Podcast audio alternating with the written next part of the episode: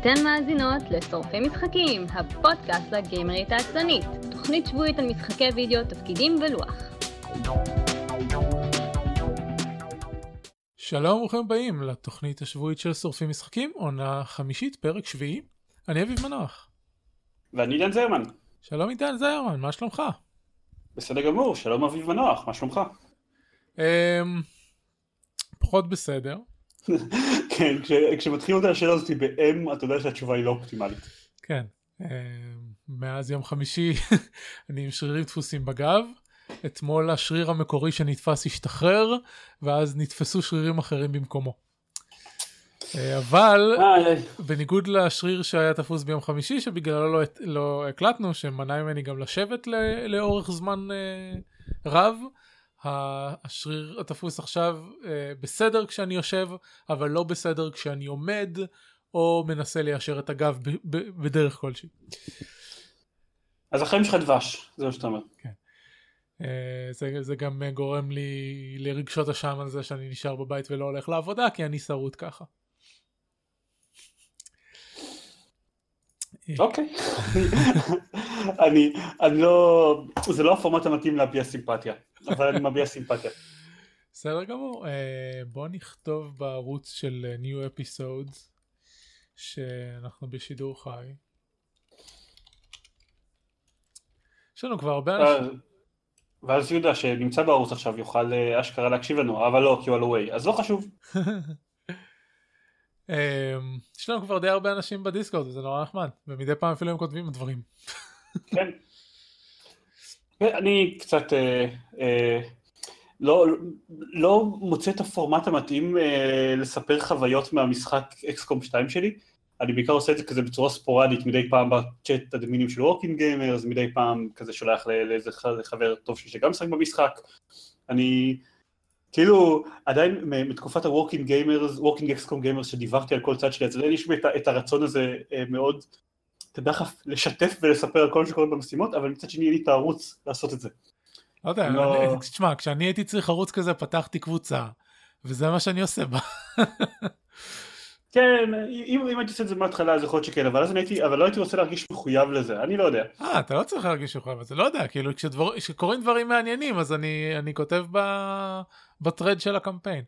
אבל כל המשחק זה דברים מעניינים, אוקיי, בסדר, כן. תשמע, מעט. אני, לא יודע איך העמדה שלך מסודרת בבית, אבל כשאני משחק, יש לי את האקסקום על מסך אחד, ואת הפייסבוק על המסך השני, ו, וכל ה, כל הסקרין שוטים נשמרות אוטומטיות לאן שהן צריכות להישמר. ואז אני הולך ביניהם. בעיקרון יש לי רק מסך אחד, אה, כשאני, כשנעשה פה חילופי עמדות אז אני פונה על מסך שני, אבל בהתחשב בזה שרוב השעות משחק שלי ב XCOM הם כשאני מאכיל את אה, דריה תוך כדי, אוקיי, אז יש, יש גבול לכמות ה multitasking שאני יכול לעשות. כן, אוקיי, אני מבין את זה. אמ, טוב, נת- נ- נס- נשלים את הפתוח, את הפתיח קודם. אנחנו שורפים משחקים, אנחנו פודקאסט על משחקים, וידאו, אה, תפקידים ולוח. אה, אנחנו בדרך כלל משדרים כל שבוע, אבל בשבועיים האחרונים, אה, קודם כל היה שבוע אחד ש... לא יודע, לא היה פרק, קורה לפעמים. ואז... אה, כן, אני לא זוכר, כאילו זה היה אחד מהשבועות האלה שאין לי כוח להתאמץ לארגן, ואף אחד לא ענה לי לאימייל חוץ ממך, אז, אז לא התאמצתי באמת. ושבוע שעבר הייתי עם כאב גב, אז השבוע יש פרק, ושבוע הבא, אלא אם כן אה, מישהו ירצה להקליט ביום ראשון, אז גם לא יהיה פרק, כי אני טס אה, לבולגריה. ייי, תיסע. כן, אה, אני טס לחמישה ימים, כולל את החג עם המשפחה, זה נחמד. מה שגם בבולגריה יהיה יותר נעים מבארץ, אני מקווה.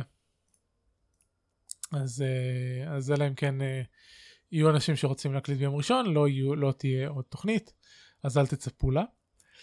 אה, זהו, אם אתם אה, רוצים להאזין בשידור חי, ואתם שומעים כאילו, אם אתם לא מאזינים כרגע בשידור חי, ורוצים להאזין בשידור חי בהמשך, אז אתם יכולים להיכנס ל-isl.me/live וזה יוביל אתכם לערוץ הטוויץ'. וזהו, אתם יכולים להיכנס ל-isl.me ולהתעדכן בכל הפרקים ובכל ה... אמ, איך קוראים לזה? אה, כישורים להרשמה, ל- לאיזה ערוץ פודקאסטין שמועדף עליכם, אה, וגם לכתוב לנו תגובות ואימיילים וכולי. אה, שרת הדיסקורד שלנו שהזכרתי קודם הוא ב-isl.me/discord. התוכנית הזאת קיימת בזכותכם המאזינים, אשמח לשמוע מכם, אה, אתם יכולים לרשום לנו אימיילים ותגובות ובפייסבוק ובטוויטר ואיפה שאתם בא לכם. אה, חוץ מזה אפשר גם אה, להיכנס לספונסרים שלנו isod.me/books ו-isod.me/drives לחנויות בוק דיפוזיטורי ו-drive through RPG. וכמובן שאם תשתפו את הפרקים הלאה ותביאו עוד אנשים זה יהיה הכי כיף. אה, אנחנו ממשיכים לחוות גד- גדילה במספר האזונות לפרק אחרי שבשלושת החודשים האחרונים הייתה טיפה סטגנציה שאני לא יודע בדיוק ממה היא נבעה אבל uh, חזרנו חזרנו לטפס וזה נורא נחמד. Uh, אפרופו היי, צמיחה, אני מגיימפד. כן עידן מגיימפד. אה, לא חושב שזה צריך להזכיר את זה אבל בסדר כן עידן מ Gamepad. לא, אני רק- נראה לי הוגן שאחרי שאתה מדבר... לא, בסדר גמור. זה כמו התארים של דנריס, ולעומת זאת, ג'ון סנואו. כן. כן. אה, עידן אפשר למצוא אותו ב Gamepad אה, co.il וגם בפייסבוק ואת שנינו אפשר למצוא ב Working Gamers את עידן יותר ממני כי לי אין, לי, לי אין כוח לאנשים ב Working Gamers בדרך כלל ועידן איכשהו מצליח לנהל דיונים זה כן- זה כזה אוהב בני אדם. לגמרי. אה, זהו לפני אה, אפרופו צמיחה ולפני שניכנס למשחקים אני העליתי ביום חמישי את המימונה למהדורה החדשה של ואנור. אה, שדיברתי עליה מספר פעמים במהלך השנה האחרונה.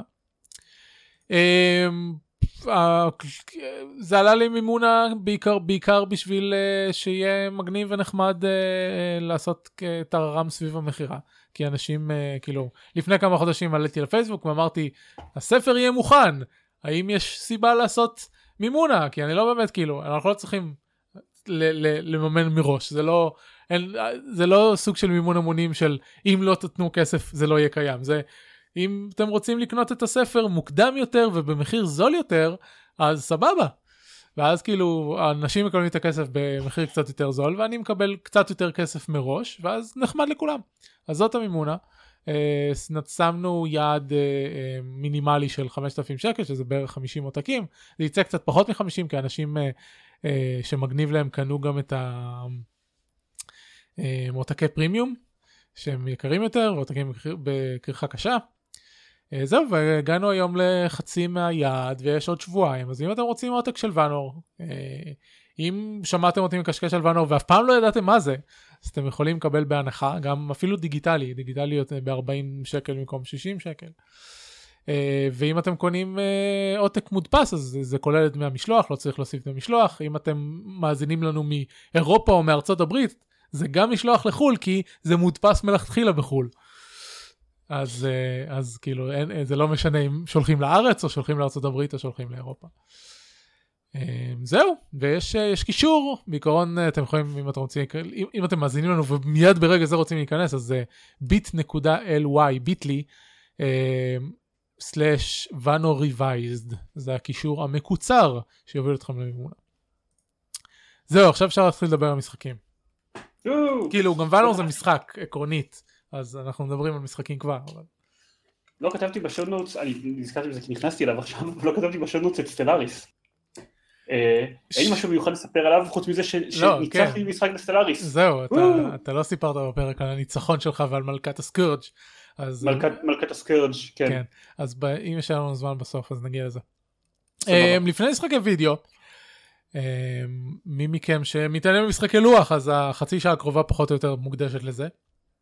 שמתי את זה בכוונה בהתחלה כדי שחובבי משחקי הלוח שלא בהכרח חובבים משחקים אחרים יוכלו להאזין לחלקים האלה בלי להתאמץ. אז אני שיחקתי. לפני שבועיים um, שני משחקי לוח, אחד uh, עם, עם, עם, עם בן אדם לא, לא לבד.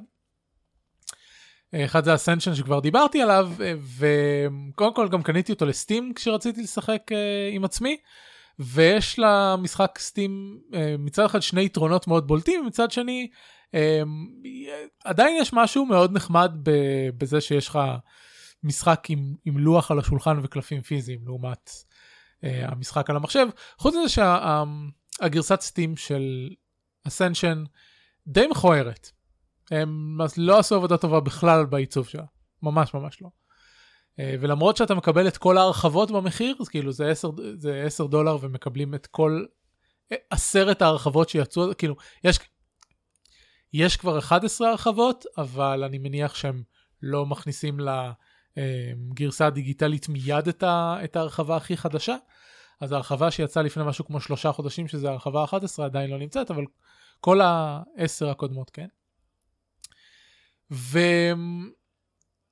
ומה רציתי להגיד בזה? שכשאתה משחק עם הסט הבסיסי, נגיד אם אתה לא רוצה לסבך לעצמך את החיים uh, עם כל ההרחבות האלה, אתה מקבל את, ה- את הארט של המשחק הבסיסי של המהדורה הראשונה. ולעומת זאת, לי יש בבית את המשחק הבסיסי מהדורה שלישית, וזה כבר כל, עם כל הארט המעודכן, שהוא שיפור עצום לעומת המהדורה הראשונה. אז אה, זה קצת מבאס, זה שכאילו אתה מקבל את האומנות המעודכנת לפי הרחבה, אז אתה חייב לשחק את ההרחבות החדשות אם אתה רוצה לקבל את הקלפים היפים יותר. אה, וחוץ מזה כל הממשק לא, לא היסטרי. אה, חוץ מזה כאילו יש פרט מינורי נגיד ש, שלא עשו פורט כמו שצריך למחשב, אלא המשחק נשאר ברזולוציה של, ה, של טאבלט. אבל זה באמת מינורי כי הוא לא, הוא לא באמת דורש איזושהי רזולוציה גדולה יותר. זה לא מלבד... לא מינורי, הם עושים את תעשיית המשחקים. נכון. מלבד זה שאם הם היו מתאימים אותו, ל... אם הם היו עושים אותו ריספונסיב, שהיית יכול לפרוס אותו על, על מסך מלא במחשב, אז אולי הדברים היו קצת יותר אה, אה, פרוסים, היה קצת יותר מרווח, ואז היה גם נראה טיפה יותר טוב. אבל בעיקרון אה, שני הדברים העיקריים ש, שטובים יותר זה שהמחשב מערבב בשבילך את הקלפים ואתה לא צריך לערבב אותם. זה היתרון הכי חשוב בגרסאות מוחשבות של משחק קופסה. כן. וזה שהמחשב סופר בשבילך את כל, ה... את כל הריסורס, זה שאת הרונות ואת הכוח וכולי, ואז אתה לא, הוא גם מסמן לך איזה קלפים אתה יכול אה, להילחם בהם, סלש לקנות אותם ואיזה לא, ואם יש חוקים מיוחדים אז הוא מציג לך את החוקים המיוחדים.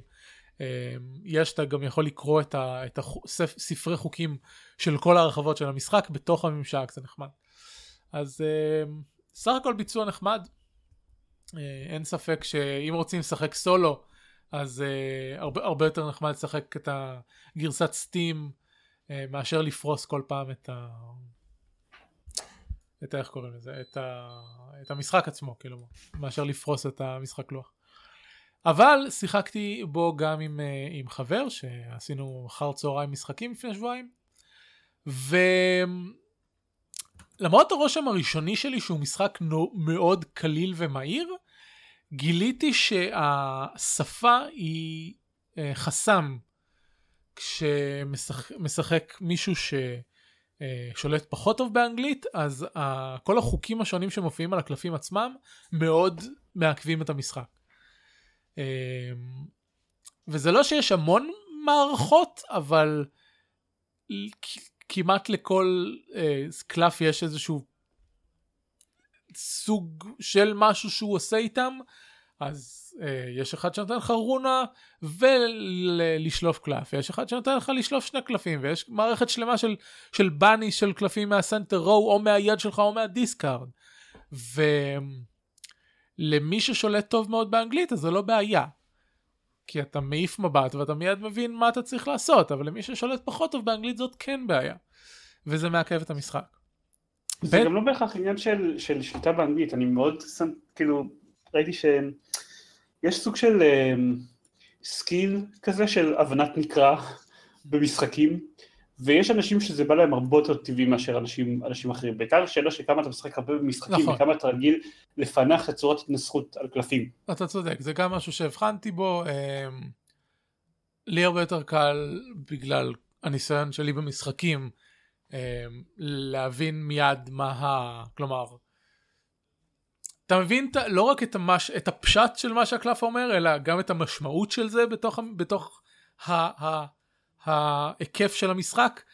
אם אומרים לך לעשות, כאילו, לשלוף, אה, כלומר, אם יש לך כמה קלפים של, של נותנים לך עוד שליפה, אתה מבין את המשמעות של לעשות cycling לחפיסה שלך. אה, אם, אם נותנים לך לעשות banishing, כלומר להעיף קלפים, אז כל, כל, ה, כל הדברים הקטנים האלה שעל פניהם הם יכולים להיות יותר ברורים או פחות ברורים, ברגע שיש לך הם, הקשר רחב יותר ממשחקים אחרים, אז כן, דברים הרבה יותר זורמים. וזה עלה בעיקר כששיחקנו, כלומר שיחקנו בהתחלה Ascension, כי חשבתי אוקיי זה יהיה ספתח קליל, כי לשחק Ascension זה ממש מהיר, אה, אז אמרתי נתחיל מזה, ואז נעבור על משהו כבד יותר, ומשהו כבד יותר היה Viticulture. Viticulture Essential Edition, שזה אה, משחק של Stonemaier Games, שהם אה, סוג של הגורואים לקיקסטארטרים של משחקי לוח. וזה משחק שבו אתה מנהל יקב. וחוץ מזה שהתמה שלו מדהימה, בכל, בכל דבר ש, שיש לו בחוקים, כאילו בעיקרון כמו כל משחקים אירופאים יכולת להוריד את התמה וזה עדיין יעבוד, אבל מצד שני כל דבר במשחק הזה תומך בתמה וזה נהדר, אה, אני, אני נורא כאילו תוך כדי, תוך כדי שיחקנו, אני אמרתי כמה פעמים שאני נורא נורא אוהב אותו, uh, יש לו המון עומק אסטרטגי והכל משתלב כל כך יפה ביחד. Uh, ויש כל מיני סינרגיות ש, שאתה מגלה ולא היית מצפה.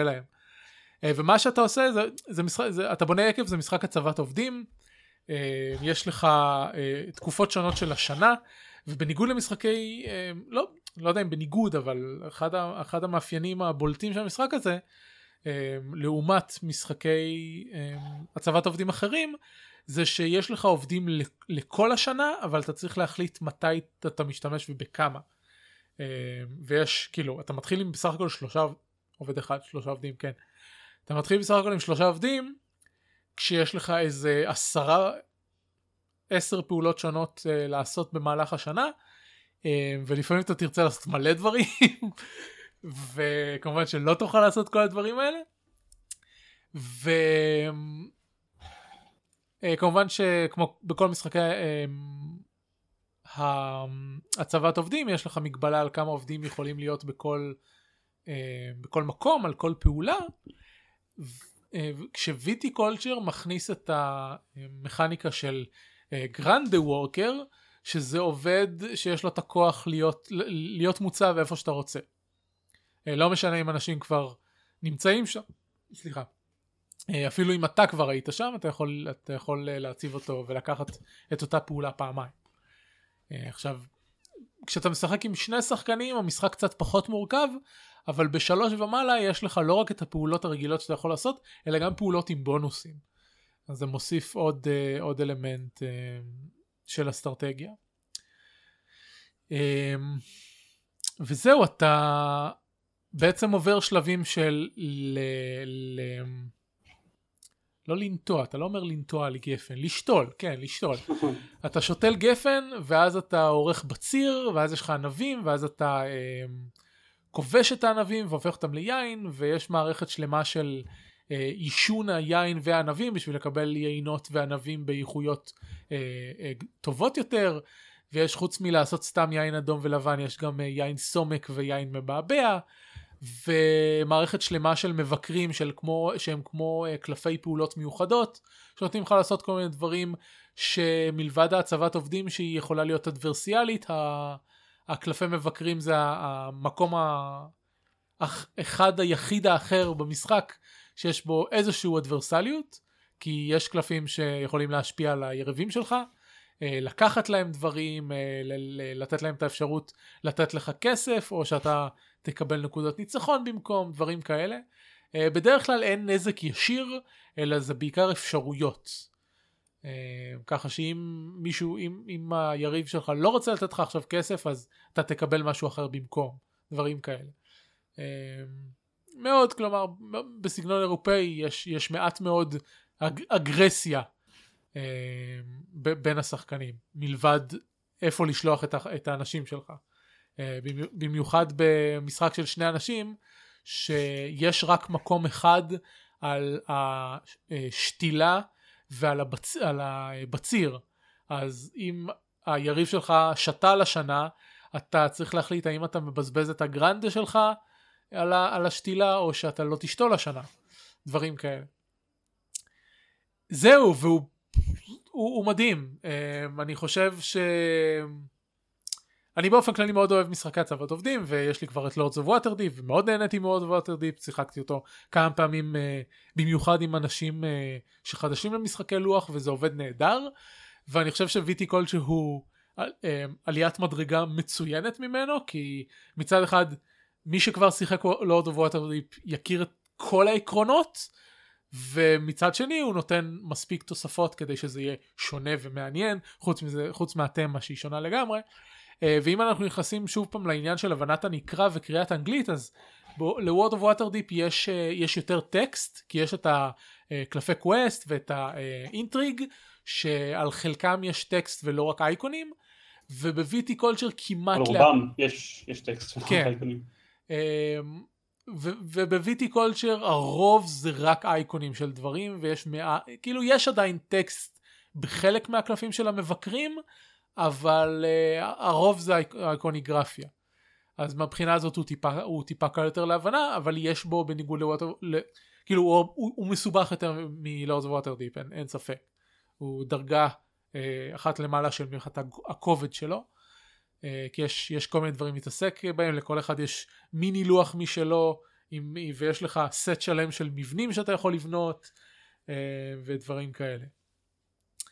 אה, זהו, יש באסנשיאל אדישן היא מגיעה עם וריאנט סולו, עם חפיסה שנקראת אוטומה, מסתבר שיש יש מעצב משחקים ב... שאני חושב שכאילו פרץ דרך בורדרים גיקס שכותב חוקי אוטומה לכל מיני משחקים, שזה בעצם סוג של במרכאות בינה מלאכותית למשחק לוח. אתה מערבב את החפיסה של האוטומה וכל תור אתה משחק כנג, כאילו נגד שחקן דמה אה, שמבצע פעולות לפי הקלף שיוצא בחפיסה. אה, ואז בניגוד לנגיד לאסנשן שהווריאנט סולו הוא קבוע, הלוח תמיד מוריד את שני הקלפים האחרונים ולכן זה צפוי ולכן מאוד קל אה, ל... לא אגיד שמאוד קל לנצח כי עדיין אה, המזל של החבילה יכול לדפוק אותך אבל אה, מאוד קל לשחק מסביב לחוקים של, ה... של הסולו אה, בוויטי קולצ'ר זה רנדומלי אז אה, וה... והשחקן דמה תמיד משחק לפניך אז כל תור, כאילו כל שנה, אתה בעצם מתמודד עם איזושהי מציאות חדשה של הלוח, שאתה לא יכול לצפות לה. וזה עובד טוב מאוד, וזה קשה, כי מגבילים אותך בזמן.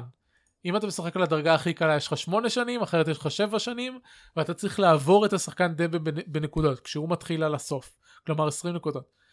וזה קשה לצבור כל כך הרבה נקודות בשנים האלה, צריך לשחק מספר יותר מפעם אחת את המשחק אה, כדי להצליח לנצח את, ה, את האוטומה.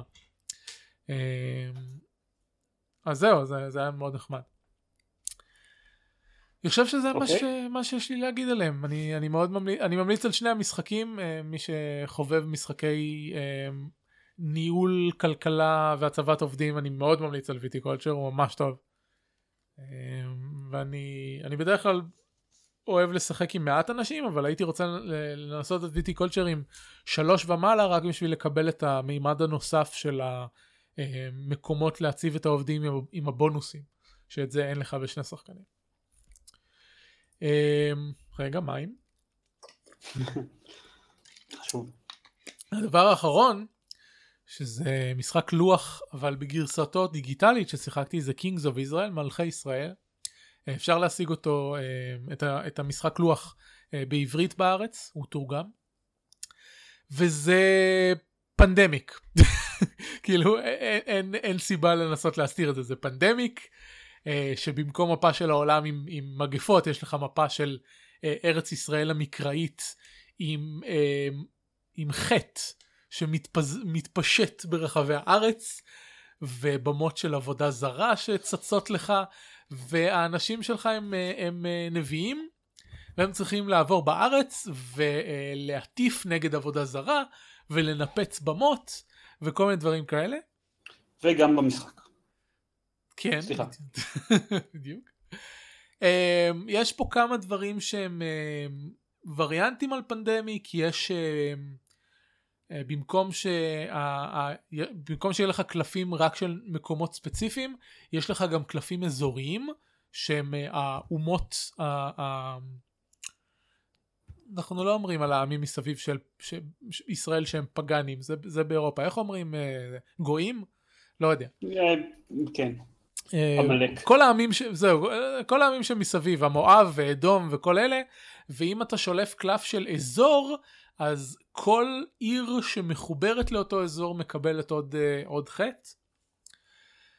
אה, וחוץ מזה יש לך ציר זמן של מלכים, שהוא גם שולט בקצב המשחק, בתלות ברמת קושי ובכמה אנשים משחקים יהיה, אתה תשחק עם יותר מלכים או פחות מלכים, ובהתאם לסיפור המקראי של אותו מלך, האם הוא היה מלך אה, טוב וחסוד או מלך רע וחוטא, אה, אתה תקבל אירועים טובים או אירועים רעים כל תור. אה, וזה עובד לא רע. אני, מבחינת תמה אני מעדיף את פנדמיק, התמה התנ"כית, כן, לגמרי. זהו, התמה התנ"כית מקראית לא עושה בשבילי כלום, אבל הווריאנט המשחקי די, די מוצלח. אה, גם ראיתי, כאילו בלי קשר לגרסה של סטים, ראיתי גיימפליי של Kings of Israel ביוטיוב, והווריאנט המשחקי שלו הוא לא רע. אה,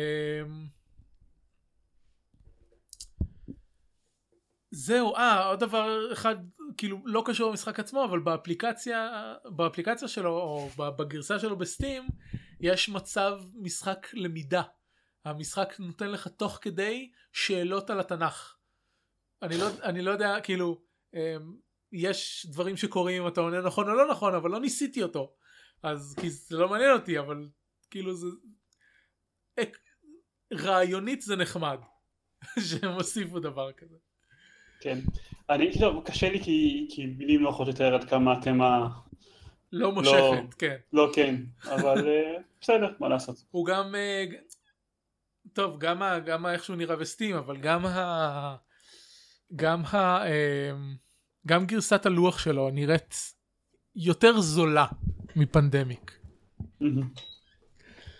אה, אבל אם רוצים פנדמיק משודרג שגם נראה טוב אז יש את ריין אוף קטולו שפשוט אני, אני, אני מת לשחק בו אבל לא, לא רציתי לקנות אותו כי יש לי כאילו קניתי כבר את פנדמיק הרגיל ושיחקתי בו פעם אחת ואני מרגיש שזה לא יהיה נכון מבחינת הכסף וההשקעה באוסף שלי לקנות וריאנט של פנדמיק לפני שניסיתי עוד את פנדמיק למרות שאני מת על ריין אוף קטולו.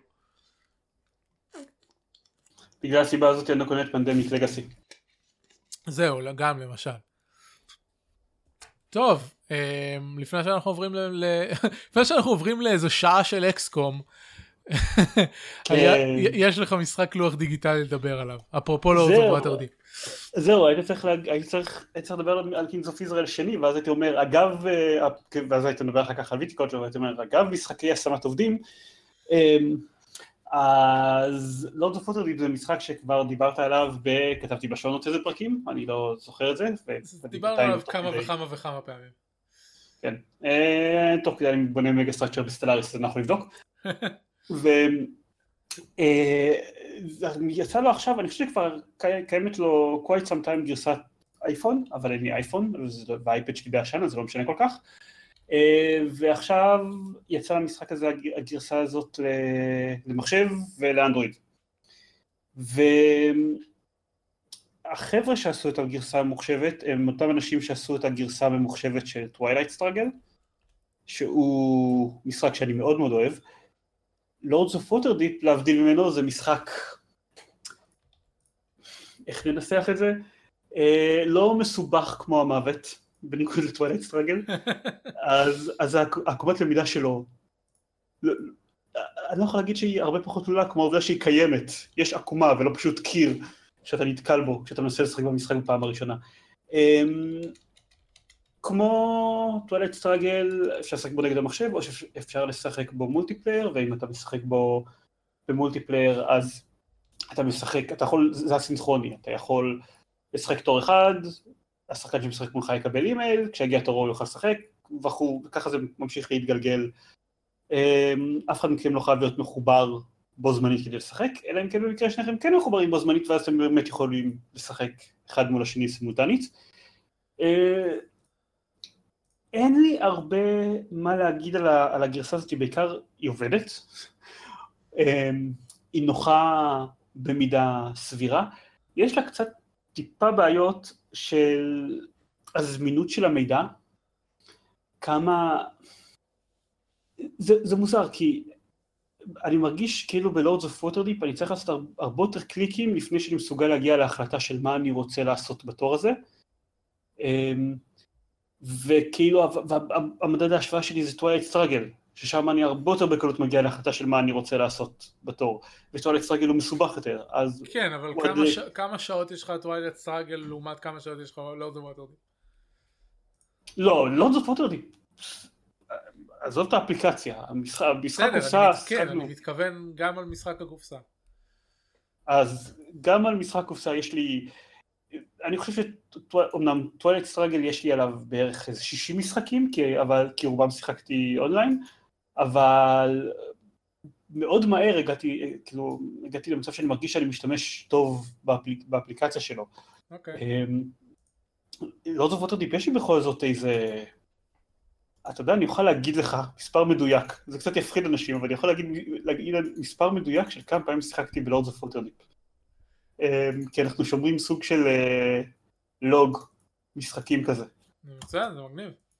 Um, אני גם יכול להגיד לך מתי פעם, אנחנו לא שיחקנו בו הרבה מאוד פעמים.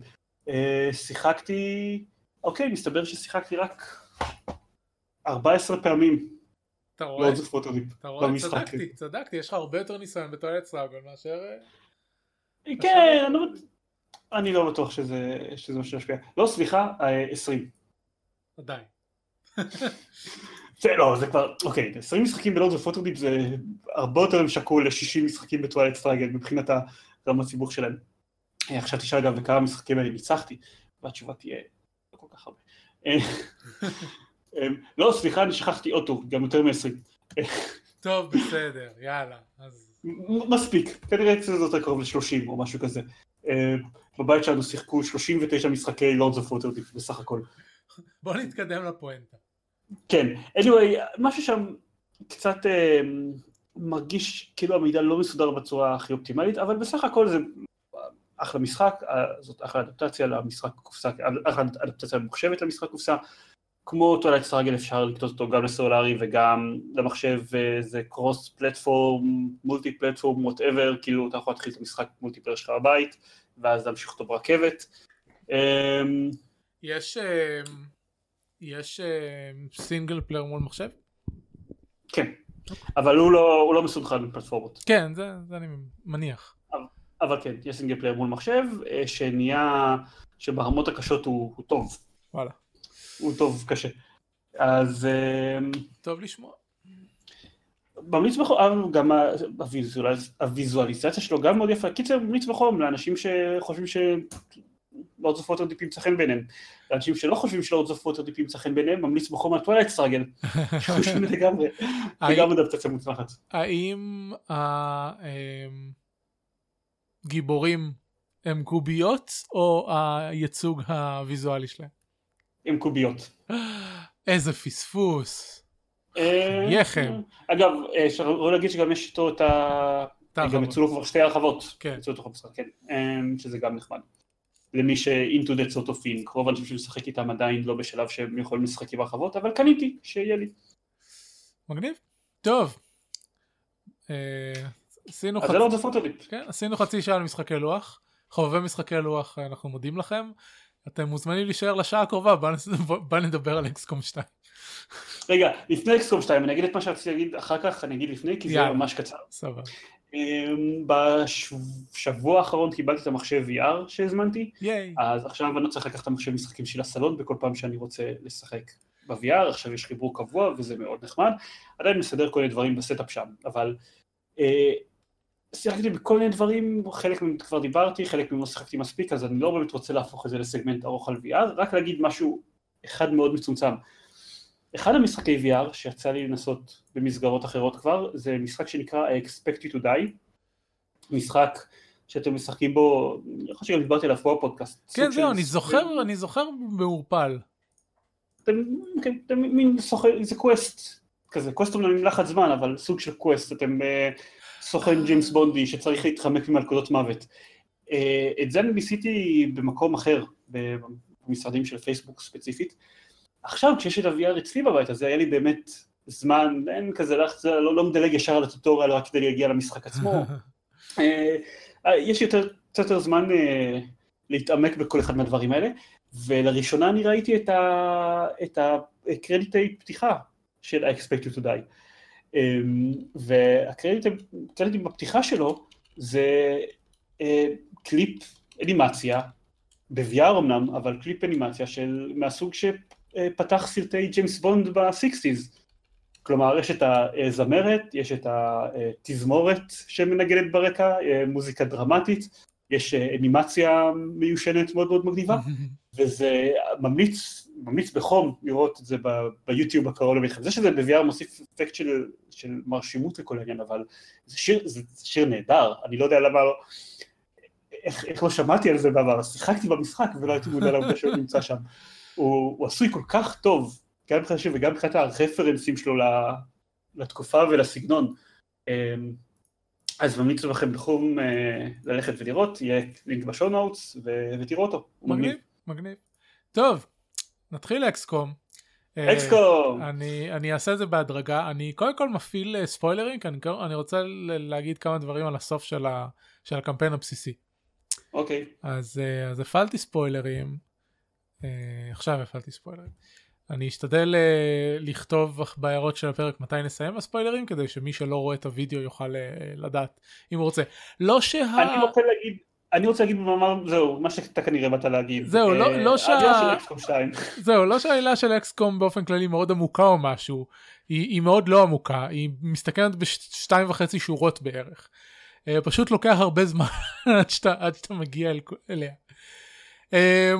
Um, אז, אז סיימתי אמ, את, את הקמפיין הבסיסי. קודם כל עד שבת לא קניתי את uh, World of Judgment כי החלטתי שאני מוכן לקנות אותו ב-30 דולר ומטה ולא היה אותו אז פשוט חיכיתי וזה היה, זה היה בסדר מבחינתי ואז בשבת uh, בגרינמן גיימינג uh, באמת היה אותו ב-30 דולר אז קניתי. אמ, אבל סוף סוף סיימתי סיימתי את הקמפיין סיימתי אותו על אה, Rookie עם אה, מודים שנתנו לי הקלות אה, שלושת ההקלות הספציפיות זה שהתחלתי עם יותר אה, חיילים יכולתי לבחור כמה חיילים אני רוצה עם Long War Toolbox, אז התחלתי עם 6. אה, אפילו חייל אחד שאתה מתחיל איתו את המשימות הראשונות מקל משמעותית, כי המשחק לא מצפה שתהיה עם חמישה חיילים, הוא מצפה שתהיה עם ארבעה חיילים, ואז כאילו עצם זה שיש לך עוד פעולות זה, זה מקל. Uh, וכמובן שלקראת סוף המשחק כבר הייתי עם שמונה חיילים במקום שישה. Uh, הדבר השני זה uh, מוד שנקרא True Concealment שיש לו, לו שני, שתי וריאנטים. אחד זה True Concealment בלי לשנות את דרגת הקושי. מה ש-True Concealment עושה זה במשימות שיש לך מגבלת זמן הוא מתחיל את השעון רק אחרי שאתה יוצא מקונסילמנט שזה הגיוני מכל מיני סיבות. אבל ה-True Concealment הרגיל מפחית את, את מספר הסיבובים שיש לך בהתאם uh, כדי לא לשנות את דרגת הקושי. אבל יש את true consumer default timers שנותן לך את, את הזמנים הרגילים עם, ה, עם היתרון של ה-true concealment אז זה, זה דבר שני שעשיתי והדבר השלישי זה להתחיל עם, uh, עם מהנדס אחד ו, ומדען אחד. זה לא באמת משנה דרגת הקושי זה סתם עניין של להאיץ קצת את, ה, את הקמפיין. אה, זה, זה לא מטריד אותי במיוחד. אה, באופן כללי, הרמה האסטרטגית לא מצאתי אותו קשה. אה, יש, יש, גיליתי שיש המון דברים שאתה יכול לעשות בשביל לעכב את האבטר פרויקט. אז כאילו, זה לא באמת הטריד אותי לאורך הקמפיין. ועכשיו עם War of the Chosen יש עוד יותר דברים שאתה יכול לעשות בשביל לעכב את ה Avatar Project, חוץ מזה שאתה יכול להכפיל את האורך שלו אם אתה ממש רוצה. מצד שני יש גם הרבה יותר דברים שיכולים להשתבש. אוקיי, כאילו הרבה, יותר doom clocks שמתקתקים. אוקיי אז לזה פחות הגעתי אה, בינתיים טוב אני לא רציתי להתחיל לדבר על הקמפיין של War of the Chosen אבל בינתיים שמתי לב שיש את ה- covert operation שאתה יכול להפחית את ה... את האבטר וזה היה נחמד אבל באופן כללי במשחק הבסיסי למרות שבפעמים הראשון ששיחקתי זה כן היה סוג של לחץ אה, עכשיו שסיימתי את הקמפיין פעם אחת אה, או לפחות על הדרגת קושי הנמוכה יש מספיק הזדמנויות ל... להפחית את האבטר פרויקט שהוא לא היה מאוד מלחיץ. אמ, אז זה מה שעשיתי בשביל להקל על עצמי, זה באמת עבד, גם לא עשיתי איירון מן או משהו, טענתי שמירות כשרציתי לטעון שמירות, לא דאגתי לזה יותר מדי. אה, אין טעם שנדבר על כמה משחק מצוין, כמה משחק מצוין, יוצא מן הכלל, הכל, הכל נהדר. Uh, זהו והגעתי הגעתי באמת לסוף uh, והסוף היה טיפה אנטי קליימקטי מבחינתי מבחינת הסיפור לא מבחינת, ה, לא מבחינת הגיימפליי הגיימפליי המשימה האחרונה זה היה מורט עצבים. uh, באמת כאילו אפילו עם, ה, עם הדרגת קושי המופחתת אני הייתי על, על סף לא לנצח אותה מרוב, ש, מרוב שהתקשתי להרוג את האבטרים. אבל בסופו של דבר כן. זה כל כך שינוי מהמשימת סיום של, של אקסקום מ-2012 שהייתה כל כך...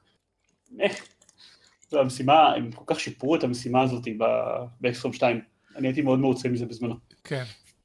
אמ, ונאלצתי להתמודד עם, אה, עם mind controlling עליי והשתמשתי באבטר שלי בשביל בסופו של דבר נאלצתי לטעון את המשימה הזאת פעם אחת כי המשחק קרס אחרי, ש... אחרי שניצחתי פעם ראשונה אז בפעם הראשונה שניצחתי עשיתי mind control עם Muton ושלחתי אותו להרוג את אחד האבטרים זה עבד מצוין. אמ, בפעם השנייה פשוט היו לי גלגולים ממש טובים ביריות אז הרגתי את האבטר האחרון פשוט עם זה שיריתי בו אז היה נחמד.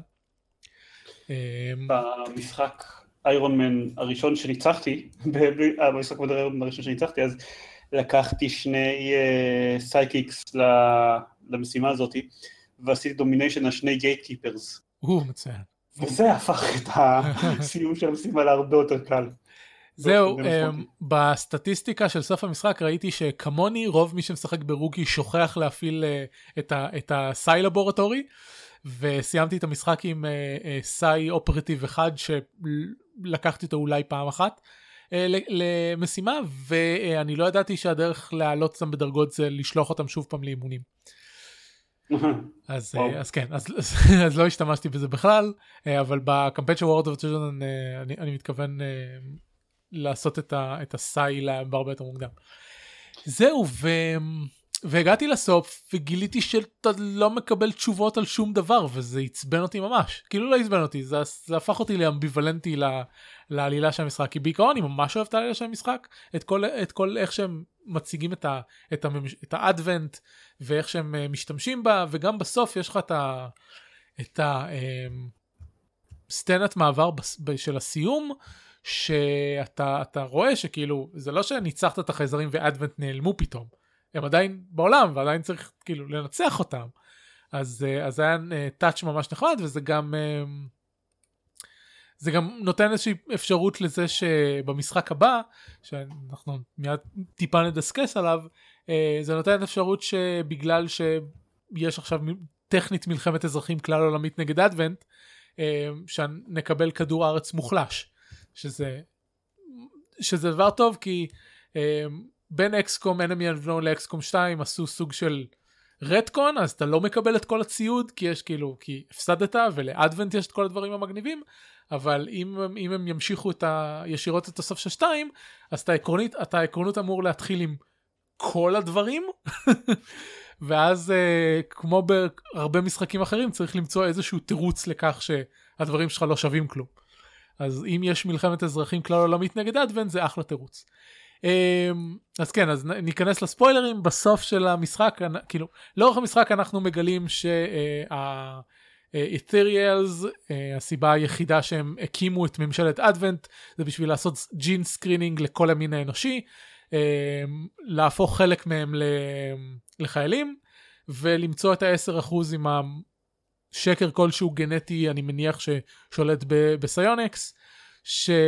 שלזקק אותם למיץ גנטי וליצור מהם את האבטארס שזה אה, פשוט גוף שנשלט מרחוק על ידי ה... זה אבטאר, זה אבטאר מ... מהסרט אבטאר, זה בדיוק זה, רק עם כוחות סיונים. הרעיון שהם בסופו של דבר היו אמורים לעבור לגופים האלה. כן, אני גם הבנתי את זה, אבל כאילו, בסוף, ב... במסגרת המשחק זה לא קורה. אה, זהו, והאמת שאת כל זה מגלים מלבד את, ה, את השליטה מרחוק באבטאר מגלים בחצי של המשחק שכאילו המשחק די דוחף הרבה עלילה אה, די מוג... טוב תלוי כמה אתה עושה את המחקרים וכולי אבל תכלס אתה יכול להגיע לזה ממש מהר אני הגעתי אה, שיהיה לי אה, אבטאר אוטופסי ממש ממש מוקדם, לפני שמצאתי את הסיוניק גייט, לפני כאילו מלא דברים.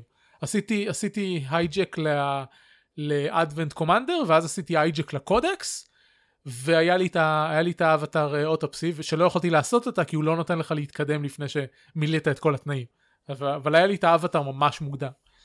אמ, אז אתה יכול להגיע לזה שיש לך את רוב הפרטים של העלילה הזאת ממש מוקדם, ואז אמ, רק את הקטע האחרון, זה ששולטים בו מרחוק, אתה מגלה בסוף. אה, פלוס זה כאילו זה זה מגלים רק במשימה האחרונה שהבסיס של החייזרים הוא בכלל מתחת למים ולא על ספינה ולא על ספינה או משהו. אה, זהו והפריט זה, זה בעיניי טאץ' ממש מגניב נכון כאילו, זה היה טאץ' מצוין זה מצויר מתחת למים הוא מצויר שהבסיס שלהם באמצע הים וזה כזה טוב זה סתם מקום דיפולטי כי כאילו אתה על פלנטה אחרת או שאתה לא יודע איפה הוא. נכון ואתה גם ו- ותכלס אתה זה שהם מציבים לך על המפה האסטרטגית את האבטר פרויקט הוא באמצע האוקיינוס הפסיפי אז כאילו אתה, אתה לא חושב על זה תוך כדי. כן. ואז אתה מגיע למשימה האחרונה ומסתכל ורואה כרישים. נכון. זהו ואז הפרט עלילתי היחיד שתכלס נותנים לך במשימה האחרונה זה שהסיבה שהטיריאל עשו את זה זה כי הם בורחים מאנשים חזקים עוד יותר שהם רצו את הכוחות החדשים האלה בשביל להתנגד להם. ובווידאו האחרון אתה רואה משהו זוהר מתחת למים עכשיו אם אתם אם זו הפעם הראשונה שנתקלתם באקסקום אז אין לכם שום מושג מה זה אומר אבל אם אתם מכירים קצת מההיסטוריה של הסדרה אז זה רמזים להיסטוריה של הסדרה וספציפית למשחק השני מהסדרה המקורית שנקרא Terror from the Deep והוא ידוע בעיקר בזה שהיה לו באג נוראי שהפך אותו לקשה הרבה יותר מדי למשחק. לא באג, זה, זה as designed. באמת אני שמעתי שזה היה באג. אני לא, שמעתי... לא הבאג לא, הבאג אחרת. הבאג היה ב XCOM הראשון, הראשון הראשון מ-94, שהיה בו באג, אה, שאני לא זוכר איך קראו לו, אבל מה שקרה זה שאחרי ה encounter עם ה-UFO הראשון, אז המשחק הוריד את רמת הקושי לרמה הכי נמוכה. לא משנה איזה רמת קושי בחרת, היא, היא הייתה יורדת לרמה הכי נמוכה אחרי, אחרי ה-UFO הראשון. אז אנשים בתגובה התלוננו, דיברו על sequel, אז התלונה הכי נפוצה של אנשים כנגד UFO המקורי זה שהוא היה קל מדי. אה, אוקיי. והמפתחים לא היו מודעים לבאג הזה, כזה אוקיי, זה הסטטיסטיקות של האויבים של הזה ב XCOM המקורי, אנשים התלוננו שהוא קל מדי, בואו נעלה אותה מאוד. ואז קרה Terror from the Deep. הבנתי. אז, אז היה כאילו, הבאג במשחק הראשון השפיע על הקושי של המשחק השני, מעניין. כן. אמ, זהו, בכל מקרה, לפי הקו זמן של אקסקום המקורי, אחרי שניצחו את החייזרים שפלשו, הם, הם, הם אה, שידרו אות מצוקה שמסיבה כלשהי הולך מתחת לאוקיינוס בכדור הארץ שממנו יוצאים אה. חייזרים. אה. ואז ואז אתה צריך ואז במשחק השני אתה צריך להתמודד עם החייזרים שבאים מתחת למים ליצור טכנולוגיה ללחימה מתחת למים ודברים כאלה. אה, אז קודם כל אנחנו כבר כנראה יודעים ש... כלומר זה לא ש... כאילו אנחנו לא יודעים למה זוהר מתחת למים זה יכול להיות כמה דברים אבל כנראה שנתמודד במשחק הבא עם ה... האנשים המפחידים שהטיריאל ברחו מהם אם אני, אם אני זוכר נכון את מה שזה היה of the Deep אמ, זה היה יוצרים או, או. אני לא זוכר אם זה היה ספקולציה לגבי XCOM הזה או, או לגבי המשרה, המשרה, סדרה מקורית אבל אחד הדברים ש... ששמעתי אני לא אגיד שהבנתי כי אני לא יודע כמה זה נכון זה שה Ethereal בעצמם נוצרו ו... אמ, ואז ברחו ואז התחילו ליצור ל... לעשות הנדסה גנטית על כל הגזעים האחרים זה סוג של StarCraft קצת. אמ, זהו אז אמ, אז מה ש מה שאכזב אותי כאילו כל הדברים האלה על המשחק הבא הם די מגניבים אני אני ממש I, I, I'm hyped. אני רוצה שיהיה לנו משחק אקסקום 3 תת מימי אה, עם, עם מכניקות חדשות של, של תת מימי זה, זה יהיה מגניב. אה, אבל קצת אכזב אותי שבסופו של דבר אין כאילו כל, כל הדברים הנוספים האלה הלכתי וקראתי ולא קיבלתי תשובות. הייתי רוצה שיגידו לי במפורש דברים. אבל אבל פירקסיס לא אומרת במפורש דברים. אמ, אני לא מאלה שמשחק באקסקום בשביל העלילה, אני, זה בשביל המאמרים. אמ, אני אומנם אוהב את הדמויות של אקסקום, אוהב את, את, את, את, האווירה של שהוא מתחיל איתה, כל הסטינג שלו ואת מה ש... אני אוהב את האירועים שקורים במהלכו, אבל... אתה אוהב את ה-world לא... זה לא... לא, אני גם אוהב, אוהב את, האירוע, את האירועים עצמם, אבל, אבל זה, לא, זה, זה לא הפקטור שחשוב בשבילי במשחק הזה בכלל. ואני מאוד מגיע אליו בגישה של... שהם בטח לא יענו על כלום. מבחינתי כל מה שהם כן גילו באקסקום 2 הפתיע אותי, שהם בכלל גילו שלה, את התוכנית שלהם, כן, של, ה, של האלדרס. And they have a plan. כן, זה, זה שהם גילו את זה, זה מבחינתי, אני ציפיתי שהכל יהיה ארטילאי כזה, סוג של לוסט כזה, אנחנו לא באמת תכננו מה קורה שם, אז... אז אתה הופתעת לטובה. אני אפילו לא, לא, רק, לא רק שהופתעתי לטובה, אני גם מלכתחילה לא מייחס המון חשיבות לסוף כמו שהציג אותו, אני כאילו חושב, אני, אוקיי, ברור לי שזאת קריצה לשחקני אקסקום וטרפום לדיפ, נכון. אבל אני לא יודע אם יש ערבות לזה שם בכלל, שזה, אם זה באמת אומר מה שיגיע באקסקום 3. נכון. אני לא בטוח בזה במאה אחוז. אחד הדברים שקראתי זה שזה יכול להיות שאחד, שהאבטר של הקומנדר שרד ובכלל הזוהר הזה זה, זה שעכשיו יש אבטר עם האטיריאל בתוכו והוא יהיה הביג בד של הדברים הבאים כאילו כל מיני דברים יכולים לקרות זה הכל ספקולציה. רגע האבטר של הקומנדר כאילו הקומנדר שורד מה זאת אומרת? הוא לא האבטר שלו האבטר שלו נשאר מאחורה מחזיק את השער. אה מהבחינה הזאת. כן הקומנדר עצמו הגוף של הקומנדר שורד אגב זה זה טאט שנור, שנורא אהבתי זה שהכ... ש, שהקומנדר היה מלבד זה שהוא מפקד על הכל והוא כאילו bad ass strategist וטקטישן זה שממש הכניסו אותו לתוך, ה, לתוך העלילה זה זה היה מאוד נחמד אהבתי את זה מההתחלה. מזה שכאילו במשימות הראשונות אתה טוב אם אתה משחק את הטוטוריאל אתה לא עושה את זה אבל אם אתה כן משחק את הטוטוריאל אז אתה, אתה משיב אותו ואז ממש על ההתחלה אתה מגלה שהחייזרים השתמשו בו בתור מחשב לחלק פקודות לכל, ה, לכל האדוונט. So, זה תמיד ישר אותי כי כאילו כן באמת כל הרעיון זה לא שהוא הפסיד שהוא לא כזה אסטרטק טוב מה, מה, מה הקטע אבל בסדר כן, טוב. תשמע. אז זהו, תשמע, אני, אני מסכים, מן הסתם אני לא משחק אקסקום בשביל העלילה, אבל אני, מהיותי מי שאני, אני מאוד אוהב את ה... ל, ל, לחקור את ה-world building ואת כל הנגיעות הקטנות האלה, וכן, זה משחק נהדר ואדיר וזה, ופשוט קצת לי, מהסוג שחקן שאני, זה הרגיש קצת כמו פספוס, אבל עדיין זה, בסך הכל ה framework של המשחק הזה נהדר, מבחינת עלילתית מבחינת הבנייה.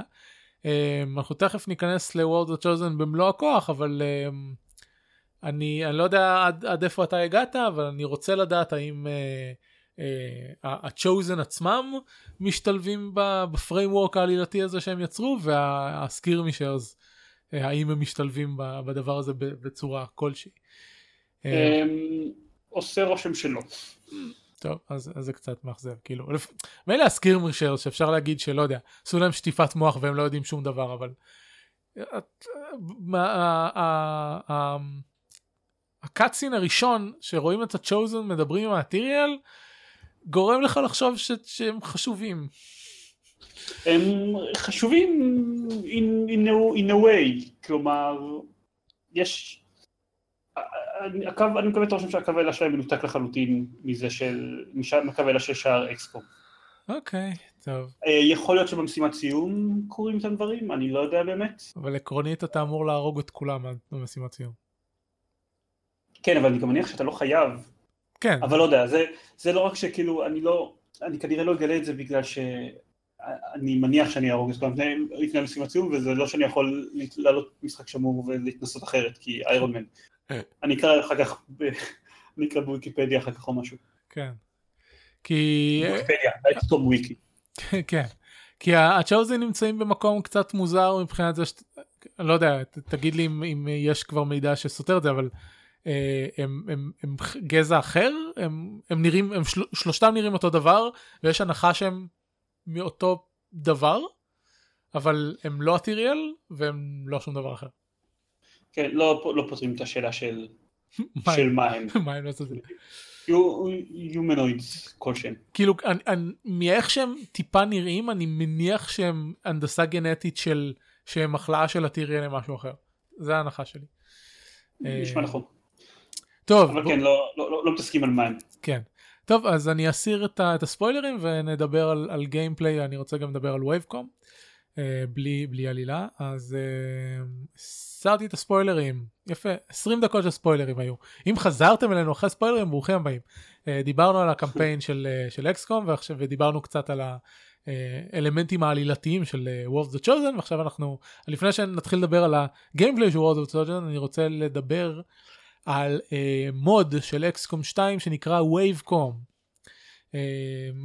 אה, זה מוד שניס, שניסיתי אחרי שסיימתי את הקמפיין פעם ראשונה, בין, בין לשחק את הקמפיין בפעם השנייה, אה, כשלא בא לי כל כך אה, אה, להתעסק איתו, וזה זה בעיקרון מפשיט לחלוטין את הרמה האסטרטגית, משאיר רק את הרמה הטקטית.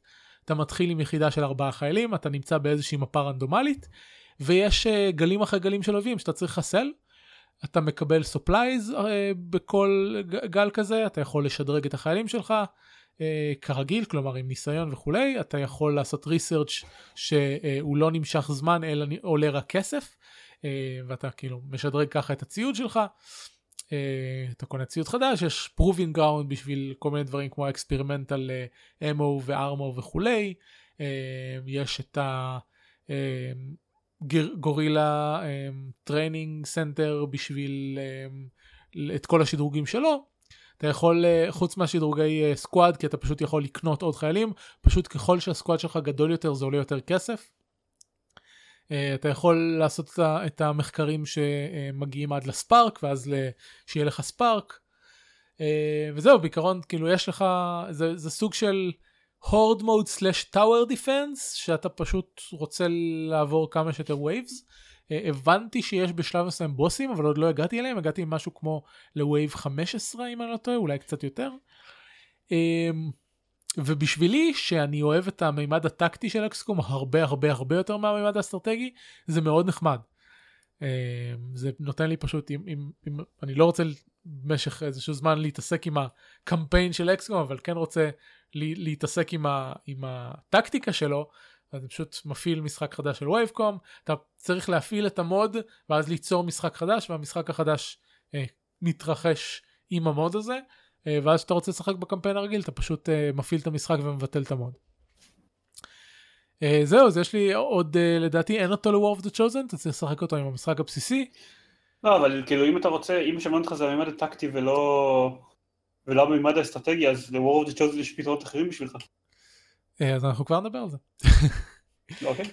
אה, אז זהו, זה, זה היה על וייבקום, ואני בעיקרון ממליץ למי שאוהב את המכניקה הטקטית של אקסקום אה, ושל משחקים דומים אחרים, אז זה מאוד נחמד. זהו, אז War of the Chosen, אתה שיחקת בו, אתה קנית אותו מיד, אני שיחקתי, שיחקתי בו רק מיום שבת קצת. אה, כשאתה אומר אתה קנית אותו מיד, אתה גורם לזה להישמע כאילו אני איזשהו, לא יודע, מעריץ פסיכוטי שאקסקום 2 זה המשחק הכי אהוב עליו אי פעם. אוקיי, וזה לא יודע למה. זה משהו לא נכון. לא, לא, זה נכון לגמרי. אה, זהו, אז חוץ מזה ש... קודם כל בוא נגיד זה ככה, זה חוויית הרחבה שבערך משלשת את התוכן של המשחק. נתחיל מזה. ת, ת, תגדיר משלשת, היא מאוד מאוד מגדילה את, התוכן, את, את, כמות התוכן, אמ, מבחינת אורך של קמפיין, כי היא משתלבת בתוך קמפיין, בתוך קמפיין הקיים, אז אני חושב שהקמפיין מוערך בערך בשליש, אוקיי. אוקיי. אה, סדר גודל. יש אמ, בין רבע לשליש יותר, יותר משימות. יש לי יותר משימות, יש שלושה מקצועות חדשים, יש אפשרות אחרי שאתה בונה את ה training center לכל המקצועות הקיימים לקבל עוד יכולות. יש... כן, אבל זה בסך הכל, זאת בסך הכל וריאציה של, של ה Warfare, Advanced Warfare Chamber שהיה בקודם. אה, זה, זה, זה מכניקות שהם קצת שינו, זה לא... אני לא יודע אם בסדר, אני, לא- אני, לא מדבר, של... אני לא אומר שכל מה שהוא מוסיף זה חדש לסדרה, אני משווה את אקסקום 2 לעומת אקסקום 2 עם World of the Chosen. כן, אם רק סופרים פיצ'רים אז יש פה המון. המספר המדויק זה המון. כן. אמ, הפיצ'ר העיקרי זה הקטע עם הצ'וזן. כן, ש... אבל, אבל רגע, לפני שאנחנו נכנסים לצ'וזן אני רוצה ללכת קצת להתחלה. אמ, אוקיי. קודם כל, המשחק, אה, הם, הם כתבו מחדש חלק מהמשחק, מה שגורם לו להיטען מיד. כן. שזה אחד השיפורים הטובים ביותר למשחק מחשב אי פעם. כן. אה, מסכי הטעינה פשוט אתה, אתה לא מספיק להסתכל עליהם וכבר אתה יכול לעבור הלאה. אה, חוץ מזה יש הגדרות חדשות של אה, דרגת הקושי שזה אחד הדברים שאני חושב שמשחקים עושים שלא רק לתת לך קל בינוני וקשה אלא לתת לך אפשרויות דינמיות אז יש אותם פה גם להקלה וגם להכבדה. שני הדברים המקלים העיקריים זה להכפיל את הזמן של האבטר פרויקט ולהכפיל את התורות שלוקח לך שיש לך ב, במשימה ל, לסיים את ה-objectives. אה, אני הפעלתי את שניהם למרות ששוב את האבטר פרויקט לדעתי הייתי יכול להסתדר בלי אבל את ההכפלה של התורות במשימות הטקטיות אני מאוד מעריך זה נורא נחמד. אה, איזה עוד יש שם כל מיני דברים ש, שאני לא זוכר אבל אתה, אתה רצית להתייחס לזה קודם.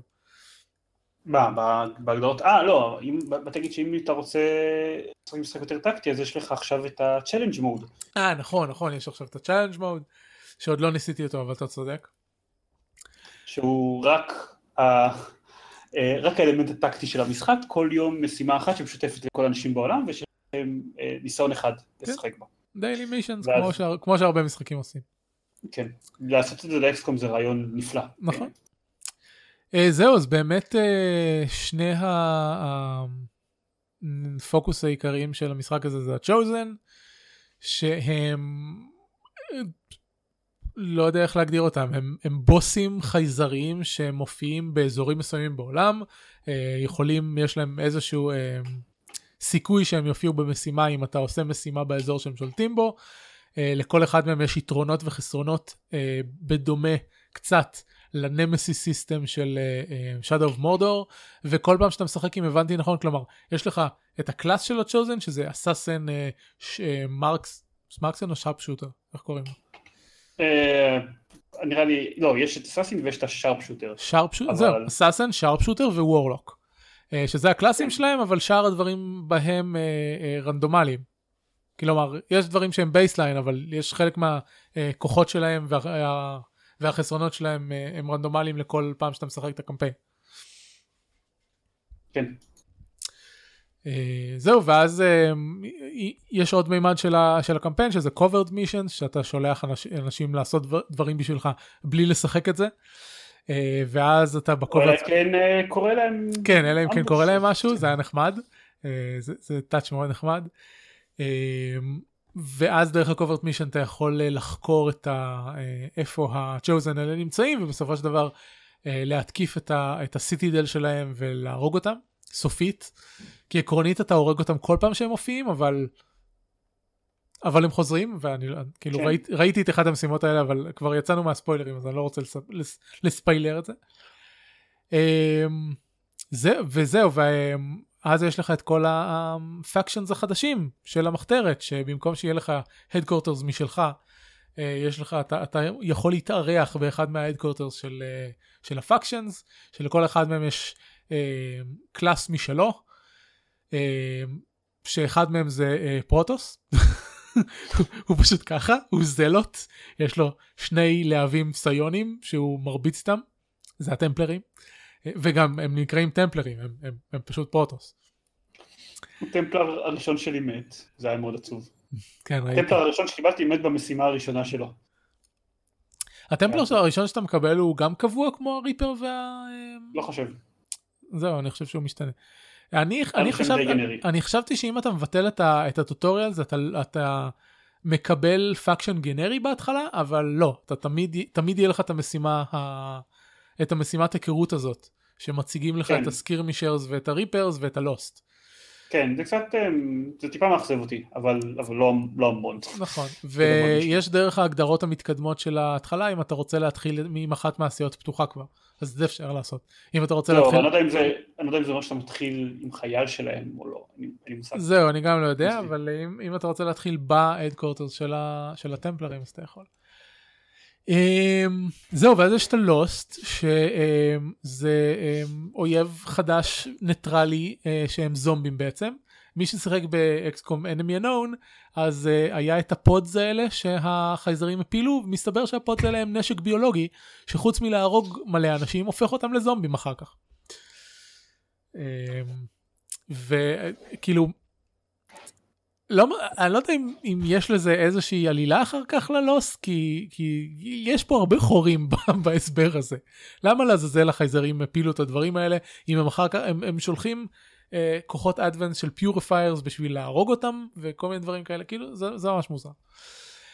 אה, אבל לעומת זאת המכניקה של הלוס ממש מגניבה, אה, אני, אני מאוד מרוצה מאיך שהם הטמיעו אותה, הם, הם פשוט, כאילו הם לקחו את, את הם, הם לקחו סיטואציה של סרט זומבי, ו- והצליחו להכניס את זה ב- באופן מושלם למשחק טקטי. כן. אמ, לגבי אגב הזומבים, אה, אני, אני חושב שהרעיון זה שאדוונט לא לגמרי ידעו שזה, שזה מה שיקרה. זהו, זה... לא לגמרי... זה.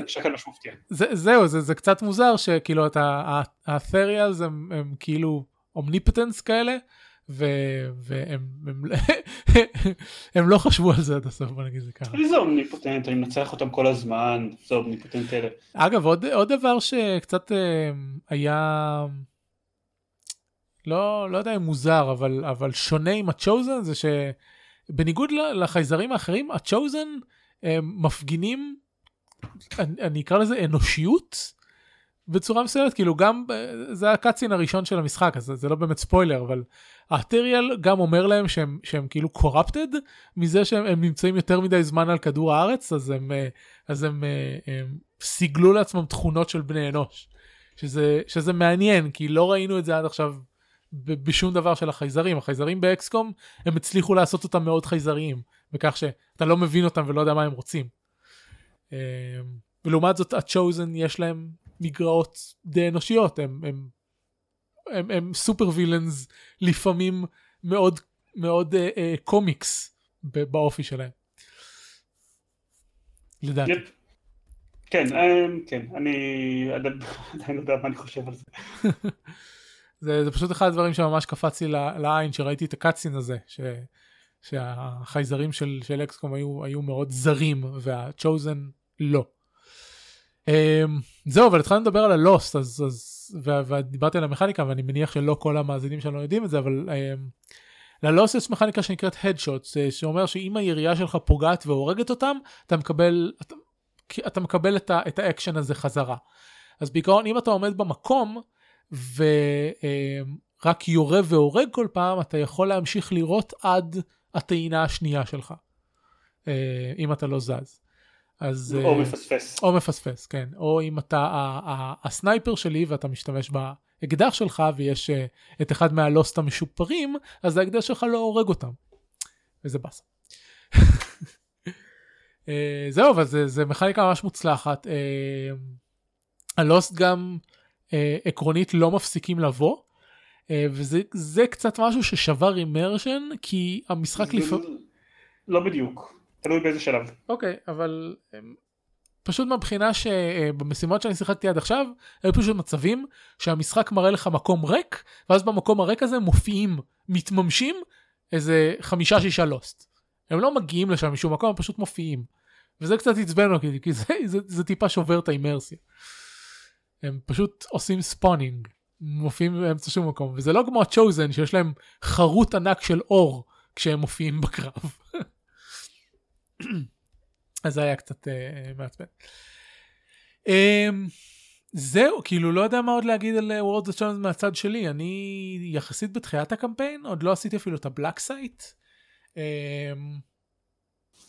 יצא לי להילחם ב Assassin פעמיים עד עכשיו בשת, במשימות. עוד, לא, עוד לא הגעתי למקומות שה Warlock נמצא בהם בכלל. וזהו, אני ממש אוהב את ה classים החדשים. קצת מעצבן אותי שכשה Reaper נמצאת ב shadow, אה, חצי מהמסך מוסתר. אוקיי.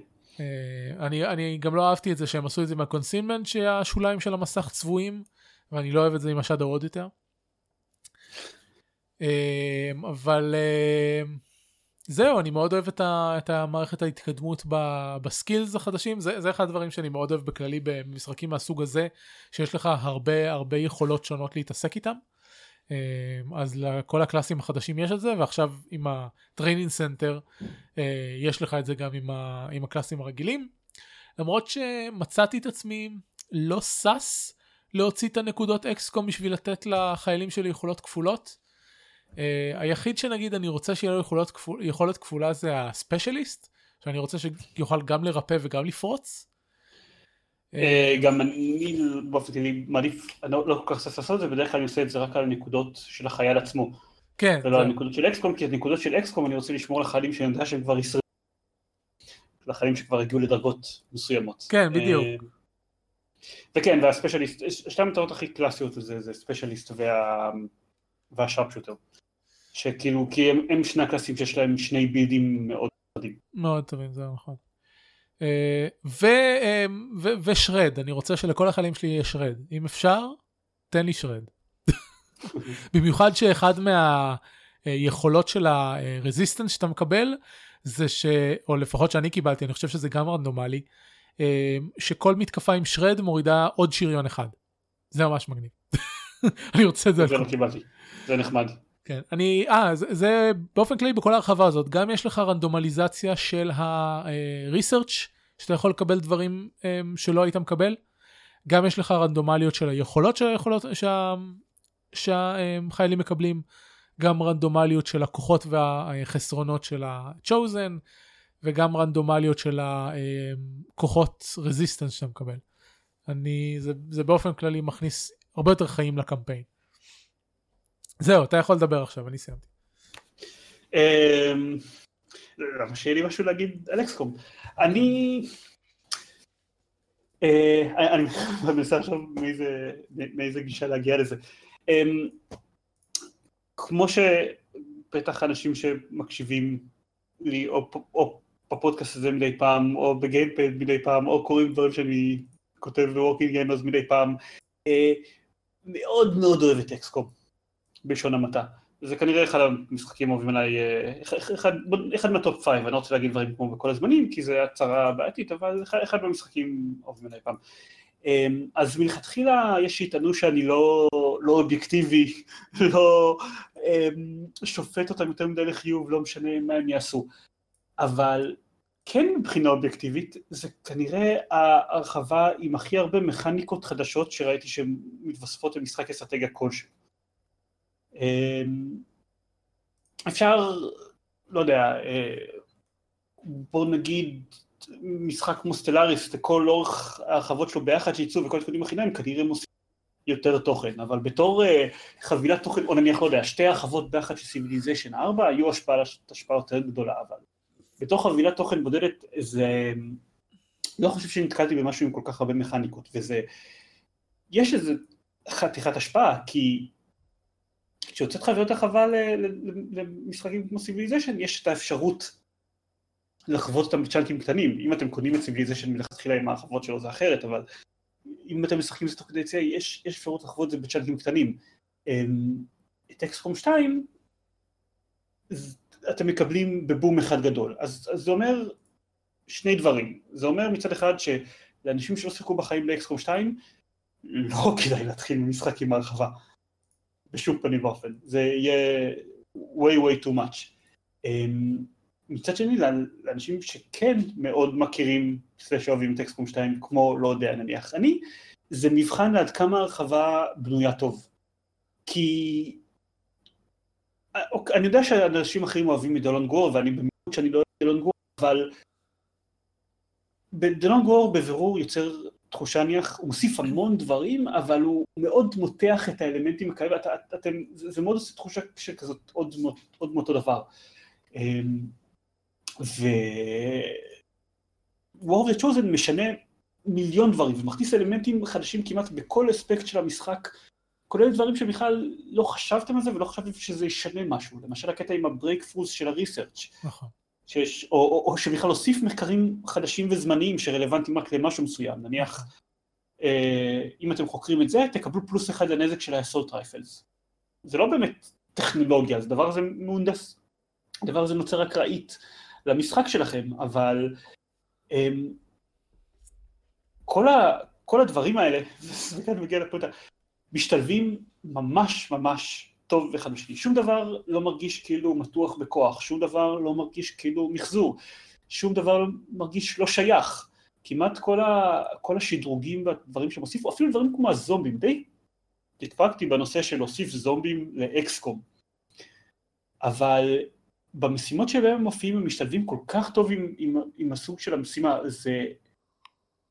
אני חושב שפירקסיס התעלו על עצמם מבחינת הגיים דיזיין, אפילו ביחס למשחקים אחרים שלהם, פירקסיס מאוד מאוד טובים בגיים דיזיין, כמעט כל דבר שהם עושים, אמ, כמעט. יש את ביונד ארף וכאלה, אבל, אבל אה, אני חושב שמבחינתם זה באמת רמה אחרת לגמרי, כי של לקחת את המשחק הזה, להפוך אותו כל כך, ושעדיין הכל ירגיש כל כך במקום וכל כך נכון. זה לא שיש אנשים שלא יסתכלו על החוויה הזאת ויגידו שזה overwhelming, אני מכיר לפחות שניים כאלה ש... במיוחד כאלה שיותר נמשכו לשכבה הטקטית, שהשכבה האסטרטגית הייתה קצת יותר מדי בשבילם באקסקום 2, ביחס לאקסקום מ-2012. זהו, אמ, זה מה שרציתי להגיד, שכש... כשצפיתי בהרחבה לפני שהיא יצאה, אמ, חשבתי שבגלל שהקמפיין הבסיסי היה לי טיפה אה, מאתגר מדי, אז War of the Chosen יהיה יותר מדי. אה, ואני לא יודע אם זה בגלל שהצלחתי לסיים את הקמפיין, או כי ראיתי קצת מ-War of the Chosen לפני, אז הכרתי חלק מהדברים, אבל ההתחלה מרגישה שהיא יושבת טוב. היא לא מרגישה עמוסה, היא לא מרגישה overwhelm כמו שחשבתי שהיא תהיה. עבורי. היא... אחר כך זה, זה, זה כן מרגיש שיש יותר ממנו. עכשיו, אני לא חושב שזה, שזה רע, אני מאוד מאוד נהנה מהקצב והכמות שלה, אבל כן, אנשים שהשכבה האסטרטגית של אקסקום 2 הייתה קצת יותר מדי בשבילם, אז זה בהחלט יהיה יותר מדי בשבילם.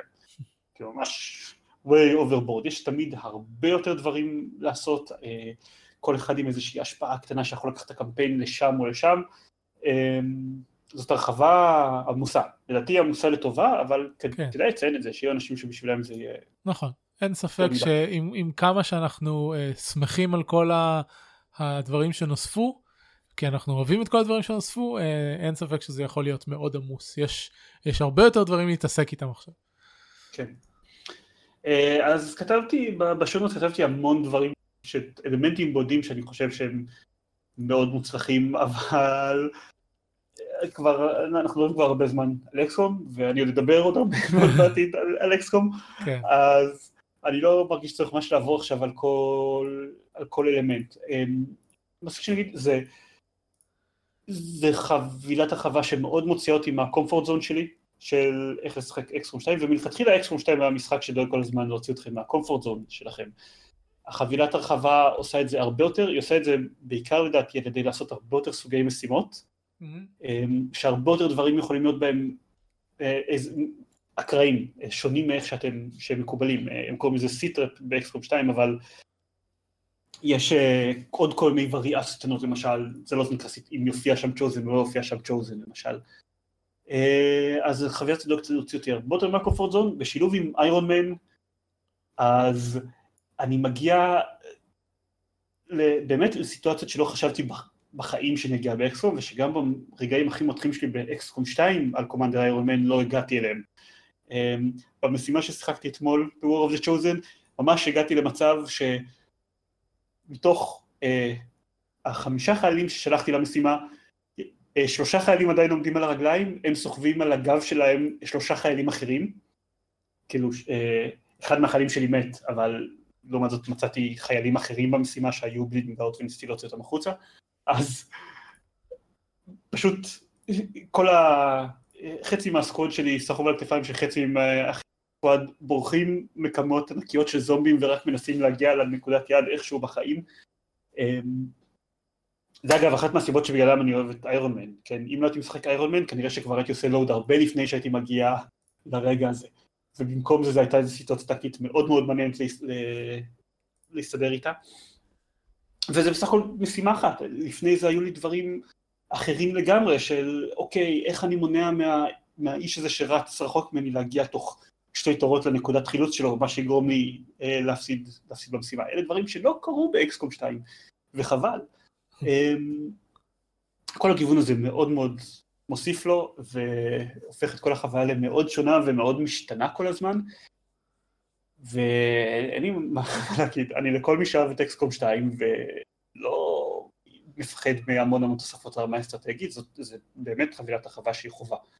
אה, שכחנו פיצ'ר אחד מאוד חשוב ל, לרמה הטקטית, וזה enemy previews. enemy previews זה לא, בעיניי זה לא כזה פיצ'ר חשוב, כי היה לי כבר mod שעושה את זה. אגב, אני עדיין משתמש ב mod, הוא לדעתי יותר, יותר אלגנטי. בעיצוב תגיד, שלו. תגיד לי איזה mod זה כדי שאני... אגב, אני ניסיתי לשחק War of Chosen עם, עם מודים שכביכול עובדים ל War of Chosen, והמשחק קרס לי, אז אני כרגע משחק בלי מודים בכלל. אמ, אבל אני אנסה שוב. אמ, אני יכול להגיד לך עם איזה מודים, אני, אני משחק מודים שאו שאנשים אישרו שהם מתאימים, או שבאמת... אמ, כן, ניסיתי כאלה רק, ניסיתי רק עם מודים שכתוב עליהם במפורש שהם אה, זה, אבל אה, טוב, לא חשוב כרגע, כי אנחנו צריכים אה, לסיים. לא, לא רק כאלה שכתוב עליהם, כאלה שבאמת מופיע, שבאמת אנשים כתבו בקומנט שלהם שהם בסדר. הבנתי, אוקיי. המוד הזה זה גאצ'ה, show enemies, לא סליחה, כן, פשוט גאצ'ה again זה המוד של World of Chosen. גאצ'ה כן, זה המוד גאצ'ה. כן, אוקיי, אני מכיר.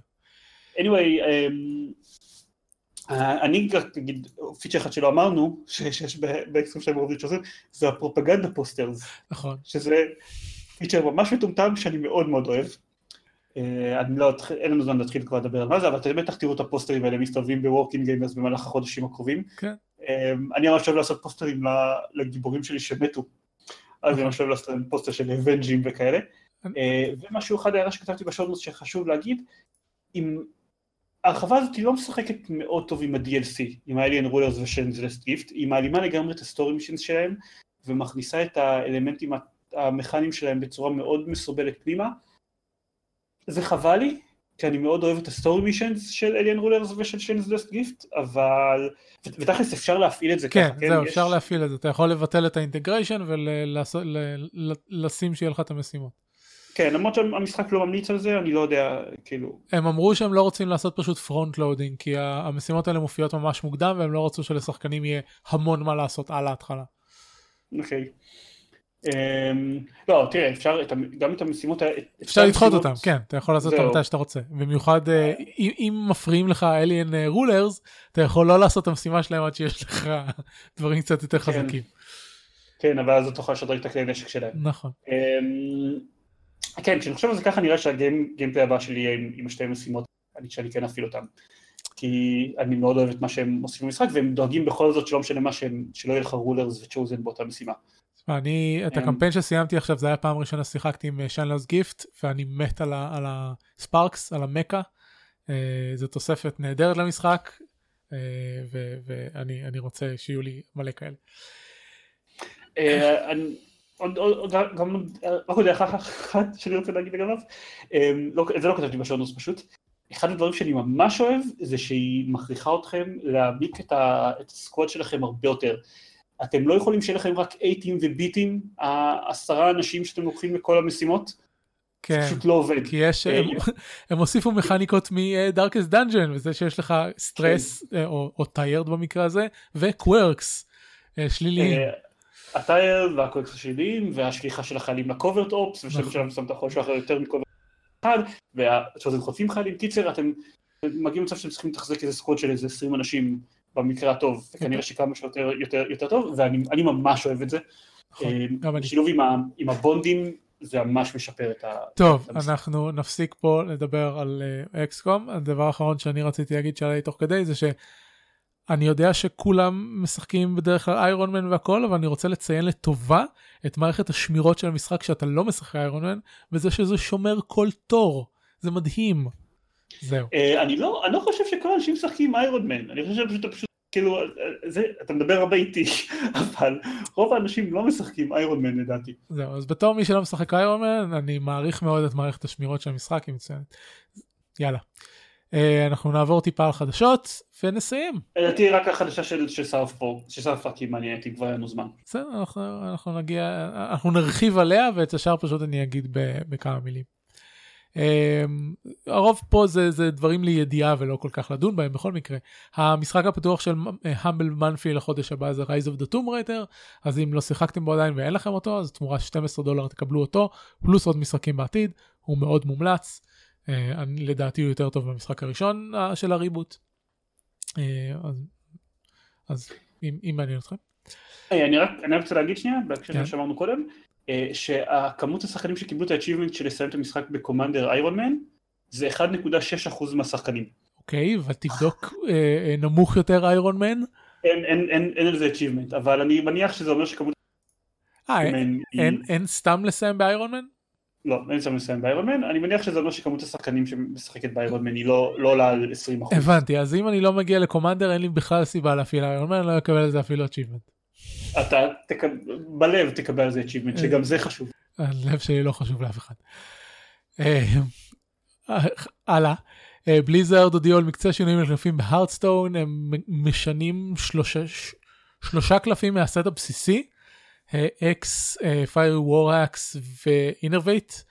אם אתם רוצים לקרוא מאוד מאוד מאוד מאוד לעומק על השינויים האלה, אתם מוזמנים להצטרף ל Fireside Fireside Friends בפייסבוק לקבוצה שלנו, שם ראוך ואיתי גרייף וחגי אלקיים ועוד אנשים כתבו מלא על השינויים האלה, אז, אה, והם טובים בזה יותר ממני. עוד בליזרד, הם אה, הודיעו השבוע שהם פותחים אתר, כלומר פיזית, של אי ספורטס בקליפורניה, זה נקרא בליזרד ארנה. חוץ מזה שהם הולכים לערוך שם כל מיני תחרויות, זה יהיה כאילו, זה פשוט יהיה מקום עם, עם אה, במות וסטודיו עם production, ושקבוצות באות לשם ומתאמנות, ו... ו...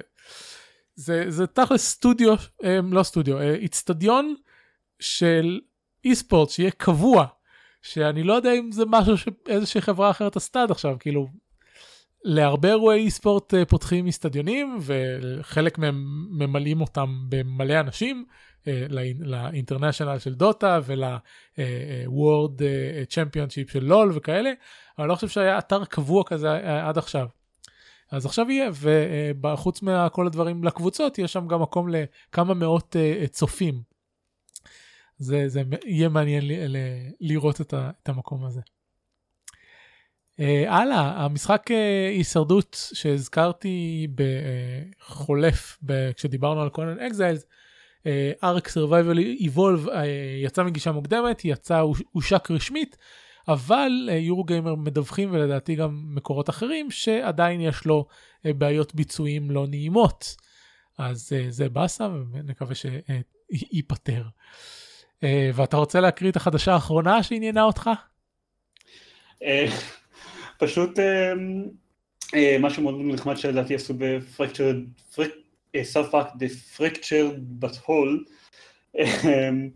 שהוא הגיע לכל מיני סטרימרים, אה, פרסמו גם חלקים מהקמפיין, ובין השאר הם אה, ראו שם שה difficulty slider משנה את צבע העור של הדמות. ככל שזה יותר קשה ככה יותר שחור. כן. שזה social commentary מבריק בעיניי. אני פחות יודע מה קורה עם הג'נדרים שם שאתה כתבת עליהם. אז אני, אבל אני אז אני משהו אסביר. Uh, קודם כל זה לא רק שזה משנה את צבע העור, לפי התגובות זה גם, uh, כאילו הדיפיקולטי, אחד הדברים שזה עושה, חוץ, מה, חוץ מזה שזה משפיע על הקרב, uh, זה שזה משפיע על כמה כסף אתה מקבל, ככל שאתה כהה יותר אתה תהיה עני יותר, ויואו, על עוד משהו שאני לא זוכר. היה, היה, אה, ועל איך, איך אנשים מתייחסים אליך, זה משנה את איך שאנשים מתייחסים אליך. אז כאילו, זה, זה לא uh, קוסמטי בלבד, וזה זה חלק מה... אה, הדבר המעניין פה. אה, זהו, חוץ מזה אתה יכול לבחור gender. אה, זה יש male female other וגם כשאתה בוחר male ו female אתה יכול לבחור אם זה סיס ג'נדר או transgender. אה, שזה סוג של מרווח פעולה שאני חושב שמשחקים בודדים ביותר הציעו עד היום. אה, וזה עושה retcon למשחק הקודם כי אתה משחק את אותה דמות במשחק הקודם את ה New Kid שהוא היה בן הוא היה לא היה לך אפשרות אחרת היה אפילו קו עלילה שלם שמחפשים אותו לבת בשביל שהוא ילך למרפאת הפלות. וזה סאוס פארק לא חשוב uh, וזה עושים רטקון אתה uh, מיסטר מקי שואל אותך מה המגדר שלך ואתה אומר לו ואז הוא מתקשר להורים שלך ומסביר להם והוא אומר להם כן כן זה בסדר הוא, היה, הוא בעצם היה ילדה כל הזמן הזה. Uh, אז, אז זה נורא נחמד. אה, איכשהו למרות שכאילו אני יודע שזה לא חדש לאף אחד ש, שעוקב אחרי South Park אבל South Park הם מצד אחד אה, בכוונה offensive ומצד שני איכשהו הם נהיים מבחינת אה, חברתית רחבה אה, הרבה יותר אה, ליברליים. שזה זה מעניין ה commentary שהם עושים פה. זהו ואני ממש מחכה שהמשחק הזה יצא כי המשחק הקודם היה מעולה ואני מקווה שגם המשחק הזה יהיה מעולה למרות שהוא לא מפותח על ידי אותם אנשים אבל יש, אפשר לקוות. זהו סיימנו. אנחנו על, אוקיי. על שעה וחצי בול. ציפ. ציפיות לעתיד War of the Chosen זהו. War of the Chosen. ו-VR. אני רוצה לשחק הרבה דברים ב-VR. כן. Um, אני מקווה שבמשך השבוע אני אמשיך the Chosen, שבוע הבא אני טס אז אני לא אשחק שום דבר כשאני אטוס, אבל of the Chosen. טוב בהצלחה. זהו. Um, זה היה עוד, זאת הייתה עוד תוכנית של שורפים משחקים. עונה חמישית פרק שביעי. Uh, את כל הפרקים אפשר למצוא ב-isn.me. את- אותנו אפשר למצוא בטוויטר, שיש קישורים לטוויטר שלנו, בפייסבוק, בקבוצות השונות. Uh, את עידן אפשר למצוא בגיימפד co.il. ייי. וזהו. תודה לכם על ההאזנה. אה, אשמח באופן אישי אם תיכנסו למימונה של ואנור, אה, ואם בא לכם לספר תתמכו, ואם לא אז תשתפו, וגם אם תשתפו את הפרק הזה באופן כללי. זה הכל. להתראות. טעות.